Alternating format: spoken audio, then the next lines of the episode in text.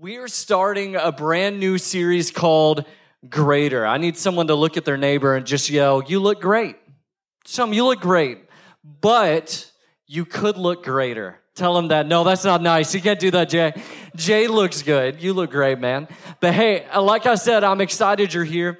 And as we dive into this series, uh, I'm, I'm really excited for it because we're going to be talking about one of my favorite Bible characters ever. And to kick it off, I just want to go ahead and read you part of the story and then we'll kind of dive into it. But we're going to be camping out for a while for the course of this series in First Kings. And so if you've got a Bible, turn there or it'll be on the screen. But here's the guy we're going to be talking about. It says in First Kings 19, Elijah left there and found Elisha. We got two names here, super similar. We got Elijah, Elisha son of Shaphat. That's a good baby name. And as he was, as he was plowing, 12 teams of oxen were in front of him, in front of Elisha, and he was the 12th man. And Elijah walked by him and threw his mantle over him. Elisha left the oxen, ran to follow Elijah, and said, Please let me kiss my father and mother, and then I will follow you. Let me tell him bye.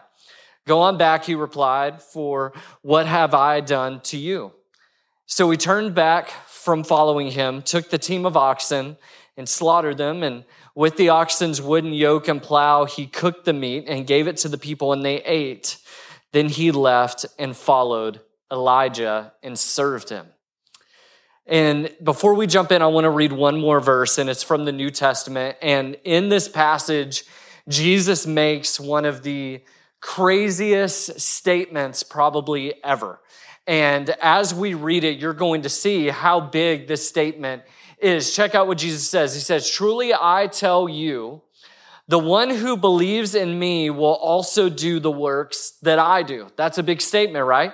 This is Jesus talking. You believe in me, you have faith in me, you're going to be able to do the things I did. But then look what he says, and he will do even greater works than these because I'm going to the Father. And so Jesus makes the statement here whoever has faith in me, whoever believes in me, he says, is going to be able to do the things I did. But then he says, he will be able to do even greater things, greater things than Jesus, the greatest man to ever walk the earth, right? The greatest person, God with a bod in the flesh with us. Eh, the amazing things that he does, he says, listen, if you have faith in me, believe in me, you'll do even greater things. And so I've got three points today because I'm a good pastor. Uh, and the, the first one, and I want you to write them down, is that we are being invited to, it's going to pop up on the screen. Maybe it will, maybe it won't. A higher calling. A higher calling. That's the first thing that we get to do and the first thing that we see in this story with Elisha. Elisha was being called to something greater. Now, to set up kind of the scene of what is going on before Elijah goes and finds Elisha is Elijah just went through a really, really awful time in his life. Elijah had just went through this awful, really terrible, depressive season. And what had kind of happened was there's this thing called the contest at Mount Carmel. And what happens there is Elijah basically calls on God and sees God do this amazing thing at Mount Carmel. And then shortly after that, Jezebel, who was the queen over the area, basically says, because of what you did, I'm coming after you. I'm going to make sure you're killed. And Elijah goes on the run. And while Elijah is on the run, he basically gets to the spot where he tells God he just wishes his life would end. Look at how terrible everything is. And y'all, God has a sense of humor sometimes because God tells him to take a nap and then eat some food. So whenever you're having a bad day, take a nap, eat some carbs. It's to be all right, Zach. You know what I mean?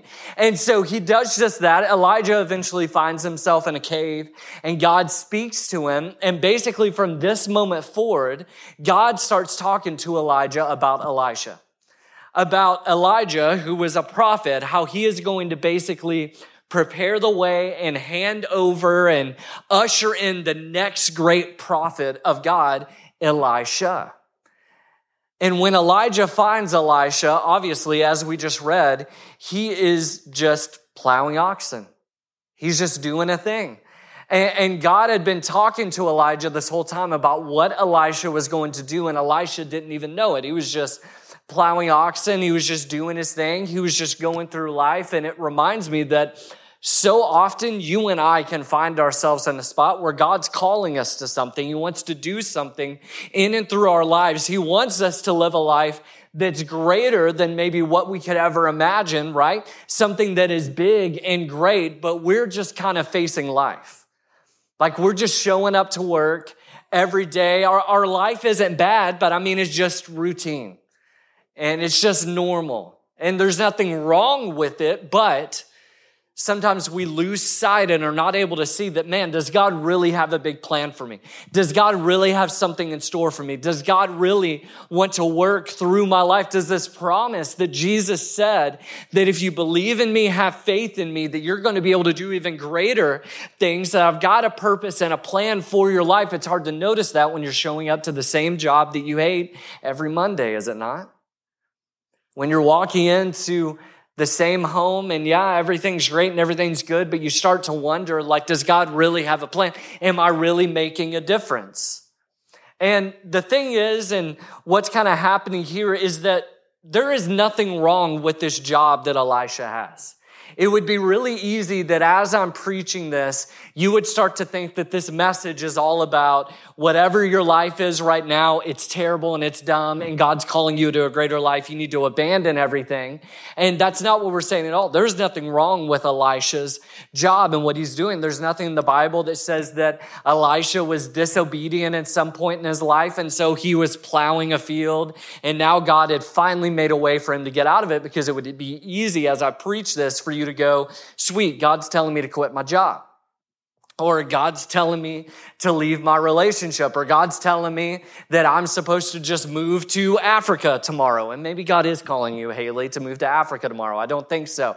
But what if it's not that God is calling you to a completely different life geographically, or when it comes to your career or your relationships? What if He's just calling you to live a greater life inside of what you're already doing? What, what if he's not calling you to quit that job, but to show up that job with a greater purpose, with realizing that wherever I go, Jesus is with me. He has a plan for me in that place. And, and when we find Elisha in this spot, he's been doing this. And I, I mean, I need you to imagine. I grew up and my dad owned a tractor dealership, uh, but I, I just to put it out there, I'm not a mechanic. I know nothing about tractors. So I don't want to give off that I'm some kind of man that I'm not. I know what I am, okay? But I, I imagine Elisha every single day. A lot of people believe that he was over this entire team, so he had worked himself up. But I mean, he's the 12th man in a set of a dozen plows, so he's in the back. I don't know if you've ever been to a fair and gone over to the petting zoo. It smells like crap. Yeah and he's the 12th man. And can you imagine? I'm just saying, maybe he loved his job, maybe he didn't. But I need you to imagine if you love it every single day, you're just staring at rear ends, right? And you're doing the same thing over and over. And it seems like maybe you're not making that huge difference. And you want to do something big. And I wonder if you're there. I wonder if you looked at your life, if you for a moment just stepped out and just examined what you do. Do you feel like you are full of purpose? Do you feel like God has a calling on your life? And it has nothing to do with necessarily the job you're at. I can't say that for you. I, maybe God will call you eventually to move, to change jobs, to change something. I don't know, but it's not always that. But it can be easy, though, to be in the middle of something that God called you to do and lose sight of why God called you to do it. Right in the middle of where you're supposed to be, right in the middle of something that maybe you prayed for before, right in the middle of where you're actually supposed to be, but be living it and be living in it day after day without the purpose and the plan that God has you to do. We almost end up in basically spiritual survivor mode, just going through life just, you know, doing the thing. And as we keep looking at this story, like we said, there, there's, as Elijah comes up and lays his mantle, which if you don't understand mantle, basically his jacket, he takes his robe and lays it on Elisha's uh, shoulders. And it would have been this very big metaphor for, hey, God's calling on my life because everyone knew who Elijah was is now being handed over to you and you're called to follow me. You're called to follow after me because y'all, God has a big plan for your life, Elisha. And as he hands this over, I mean, imagine the weight. And here's the thing nowhere in the Bible does it say Elisha is called to be God's next prophet and follow after Elijah because of something he did. Like it doesn't say that because he had done something wrong, he hadn't been called yet or that he was just plowing oxen. And it doesn't say because he did something right, now God has placed a calling on his life. Did you know that it doesn't matter who you've been, what you've done, what you think about yourself, where you've, where you've been, how long you've been a Christian, how short you've been a Christian, what you think about God. God loves you and he sent his son to die for you. Anyway, it's not what we deserve. If you and I I got what we deserve, it wouldn't be purpose and a calling on our life and God's love and favor. It would be the opposite. But God sent his son Jesus to give Jesus what we deserve so that we could get what Jesus deserves. And so God's calling you to a greater life. He is. He's calling you to something big for a purpose and a plan. And it's easy when I'm on stage or when you are watching someone on TV or whatever it may be to go pastors, missionaries. That's greater calling. Did you know he's called you mom? He's called you exactly where you are. Maybe you are called to do something greater where you are, and it's going to have a bigger impact than any pastor, intermissionary could ever have. And it's not because of something you've earned. God just loves you and has placed a calling on your life. And He wants to lead you to something greater. And as we examine this, and I want to go back into what Jesus said in John 14 one more time. Truly, I tell you, the one who believes in me has faith in me will also do the works that I do. He will do even greater works than me. Not because you've earned it, but because he loves you and wants to do something through you. In fact, the Bible says that God's uh, strength is shown best in weakness. You think you're weak. You think you don't have what it takes. God's like, that's my boy. That's my girl. That's who I'm going to work through in an incredible, amazing way. And then it begs the question, what does greatness for God even look like? I mean, what does it really look like? I remember um, when I was in college, I think I talked about this a little bit before, but it was almost like the college, the Bible college would be divided into these different like groups of people, like who believed very extreme things. And I remember around the time, uh, there was no one really in my college that believed this, but I, I remember hearing pastors and churches and reading books about basically uh, you would know that you were great for God when you had money, when God was providing everything that you needed, like physically, like monetarily, like all of those things, when all of those needs were being met, you knew that you were on the right track. You would prosper, like everything would go your way. That's living for God. And then I remember this guy who is a pastor wrote a book and I, I read it and basically, the book said if you really love Jesus, you will sell your home, you will live in a tent, you will give all your money to missionaries, you will, you will go to a church with dirt floors and no AC, and the, the worship pastor definitely can't afford to wear what Jay's wearing. And you know, it, would it was like that. It was like, be poor for Jesus. And I remember thinking, I don't think either of those are right. Does God provide extraordinarily for some people? Yes. Does God call people to literally give everything they have and that's their calling to live that life? Yes, I believe He does do that to some people, but to say it's for everyone, I, I don't think that's true. And so, what does greatness for God really look like? Is it being provided for? Is it giving everything that you have? Is it being a pastor or a missionary? Is it memorizing the entire Old Testament? And anytime someone names a verse, you're like, I don't even have to open my Bible. I know it. Like, what is greatness for God? Is it being able to count on more than two hands how many people you've led to Jesus personally? What does greatness for God really look like? And I wish I could just be like, it's this. And then every single one of you be like, I'm doing that. Like it's driving around an ice cream truck, but you evangelize out of it, right? You just do drive by Jesus preachings. You just pull up and Father Abraham is the song that's playing out of the ice cream truck. And then all the kids go, I want ice cream. And you go, I've got something better. And then they probably run away crying. That's what they do. what does greatness for God actually really, really look like?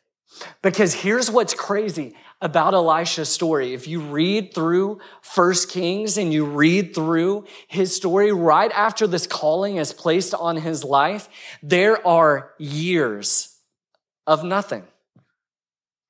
There's years of absolutely nothing. There's no miracles that we hear of that Elisha just directly did. For years, he's in obscurity. No one hears from him. He's just doing his thing. And I think that maybe also some of us think that, you know what, if I'm great, people are going to know who I am if I'm great for God, if I'm doing the thing, then everyone's going to know that I'm great. Everyone's going to hear who I am. Everybody's going to know and recognize what it is. Because often, can we not attribute God moving in my life to other people seeing it, noticing it? Like, like that's when I'll know I'm doing something great. People will start complimenting me. People will start telling me about it. And if I can't be seen, if God doesn't see or show other people how great I'm being, am I really being great? How do I know?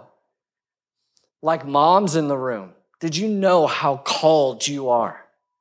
And how amazing what you do is. And you know what? I've heard from so many of you, there's days where it seems like it goes unnoticed. Does that make it less great? No. Heard a mom in the back. No. So, what's greatness? And how do we find it? And, and I want to, in this series, cover it. But for a little bit of it today, here's the first step towards knowing that you're moving towards greatness. It's this deeper surrender. This is greatness in the kingdom of God. Being able to say, you know what? It doesn't matter what other people think. It doesn't matter what my idea of what greatness for God would look like. Because here's the thing when we read this story, and we're going to see it in a minute, Elisha didn't get this mantle laid on him, called by God, and then he said, You know what? I'm going to pray. I'm going to think about it. I'm going to start an Instagram called the Mantle Collective. And, and I'm going to start, everyone's going to be coming and all of this amazing stuff is going to happen. And, you know, then I'll know this is what, no, he doesn't. He decides to do something very radical, doesn't he? When we decide to go, you know what? This is what greatness looks like. God, whatever I have, whatever I thought about my life, whatever I thought was greatness, whatever I thought was what I was supposed to do, all of it is open handed. And God, whatever you need to take away, whatever you need to do in me, whatever it means to follow you, I surrender all of it. And as we look at this verse, I want you to see again what Elisha does in 1 Kings 19 20. It says, Elisha left the oxen, ran to follow Elijah, and said, Please let me go tell my mother and father bye. Like, this is, I'm leaving everything. Like, I'm, I'm leaving. Let me tell them bye one last time, and I'm following after you. Go on back, he said, for what have I done to you? And I, I remember being very confused why Elijah said this. Basically, he's saying, You need to understand this thing that I've done. Like, I, like you're being called to surrender everything. Like the world behind me, like I've decided to follow Jesus, right? This is a good picture of salvation. Like you're being called to something. You're being called to follow Jesus and I'm pushing everything else away. I'm giving all of this up. I'm not going back to the world anymore. And I think maybe a lot of us still have our one foot in the world and one foot towards Jesus, right? We know Jesus. We've decided to follow him, but we keep going back to these old things because we haven't surrendered it. And look what Elisha does in 1 Kings 19, 21 now. It says, So he turned back from following him, took the team of oxen, and slaughtered them. Now, animal sacrifice was super common back in this time, so this isn't weird or random. No one was calling PETA. With, with the oxen's wooden yoke and plow, he cooked the meat, gave it to the people, and they ate. Now, does anyone else agree with me? This seems irresponsible. Anybody? Just me. I'm the only one. Cool. I think it seems irresponsible. Like, yes, God's call you to this thing, but what if it doesn't work out? And even if you are going all in and you're like, no, there is no other option. I'm following Jesus. I mean, why not have it there just in case? I mean, just in case. And this is the thing surrender that leads us to this greater life is when we go, there really is no turning back, and I'm gonna do whatever it takes to make sure there's no turning back. And so Elisha kills the ox that had been his livelihood and then burns the plows and uses them to then eat the oxen he had just killed. He is literally saying, I am making sure there is nothing to run back to because there's going to be hard days.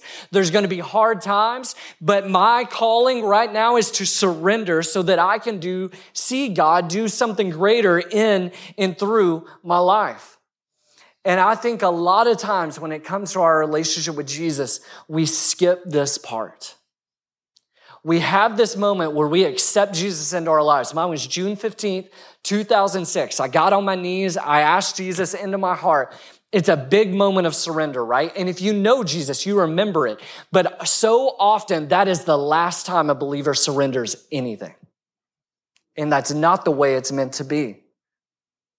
We're called to live our lives open handed and say, Jesus, the world's behind me, the cross is before me, I'm following after you. And I'm not running back to the world. And so if there's something you're calling me to give up, if there's something I keep running to that keeps me from running after you the way I should, then God, I'm giving it up. And that's what Elisha does. And this is how we get to the last point, which is greater things. When we decide to step forward, realize that there's a higher calling on our life, when we realize that surrender is the way that I get to that spot, is the way that I get to where I see that Jesus is calling me to something, I start to see what he's calling me to something greater. I start surrendering, that's when I get to those greater things. We sang this song earlier, Anything is Possible, right? And, and, I think one of the saddest things that I see in people who follow Jesus, and it's not everyone, it's not everyone in here, but it's often, is we start to believe that, yeah, everything's possible for like other people, but not me. And when we decide to go, you know what, Jesus, whatever it takes, I'm surrendering. We start to see things different. Maybe God is calling you to change jobs. Maybe He is calling you to step out. But what if He's just calling you to do exactly what you've been doing, but with a greater purpose? And what's He calling you to surrender? So, June 15th, 2006 is when I accepted Jesus, but almost exactly a year later, in 2007, in the same place is when I knew God was calling me to do this the rest of my life. Preach God's word, whatever that looked like. It wasn't like right away I thought it's a youth pastor or eventually a pastor. It was just I knew God's calling me to communicate his word. Because I got in trouble a lot at school for talking. So why not use what the enemy meant for evil for good? And in that moment, I didn't understand what it looked like. I didn't get it. Like it was like, I remember the guy goes on stage and he did this really cheesy illustration, and maybe I'll do it one day, so forget it. But where, like the first night of camp, he took a picture of everyone worshiping. And then in the most early 2000s youth ministry way possible, he like gave this big zinger of a point, Jay. Like, I, I don't know what it was like, anything is possible. And he's like yelling it, and he goes, and it starts with these people. And then a song started playing over the speakers. There was no band, and he just dropped the mic and walked off. And the picture of us was on the screen, and an entire four and a half minute song played from the computer. It was awkward.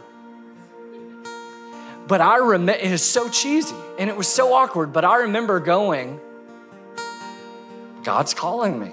And it's not just a like this guy saying, I feel like God is actually telling me what he just said I'm talking about you. And it's not that he wasn't talking to other people in the room, but he was talking to me. And it sounds super crazy in this moment, but in that moment, I was like, I don't know what it looks like, but God, I'll do it. Not really any big moments of surrender. Like, I didn't have like this career, like, I'm gonna be a, you think I could be a doctor? I wasn't gonna be a doctor, right? But I, it wasn't this massive moment of surrender because I didn't really have anything to surrender. It was just like, God, this is what I wanna do. And this is what you're calling me to do, and I'm doing it, right? Two years later, I'm about to graduate from high school, and I'd gotten in the wrong friend group. I was in a relationship, and both of those things had convinced me that was not what God was calling me to do. It's not where I needed to go. And I remember, and I've told the story over and over, so I'm not gonna tell it again, but there was this massive moment where I realized all of these things that I, I love, I care about, I care about these friends, I care about these people they are influencing me in the wrong direction. And they're the best friends that I've got. And I can't imagine not having them in my life anymore. But I know it's not their fault. It's not like they're the devil or something, like I'm Bobby Boucher's mom and everyone's the devil. It's not that. I just remember looking at them and going, because of how I am, I can't stay friends with these people and move forward in what God's calling me to do. And I had to surrender it and it was awful and it was hard. And I ended up moving 500 miles away to Missouri knowing nobody.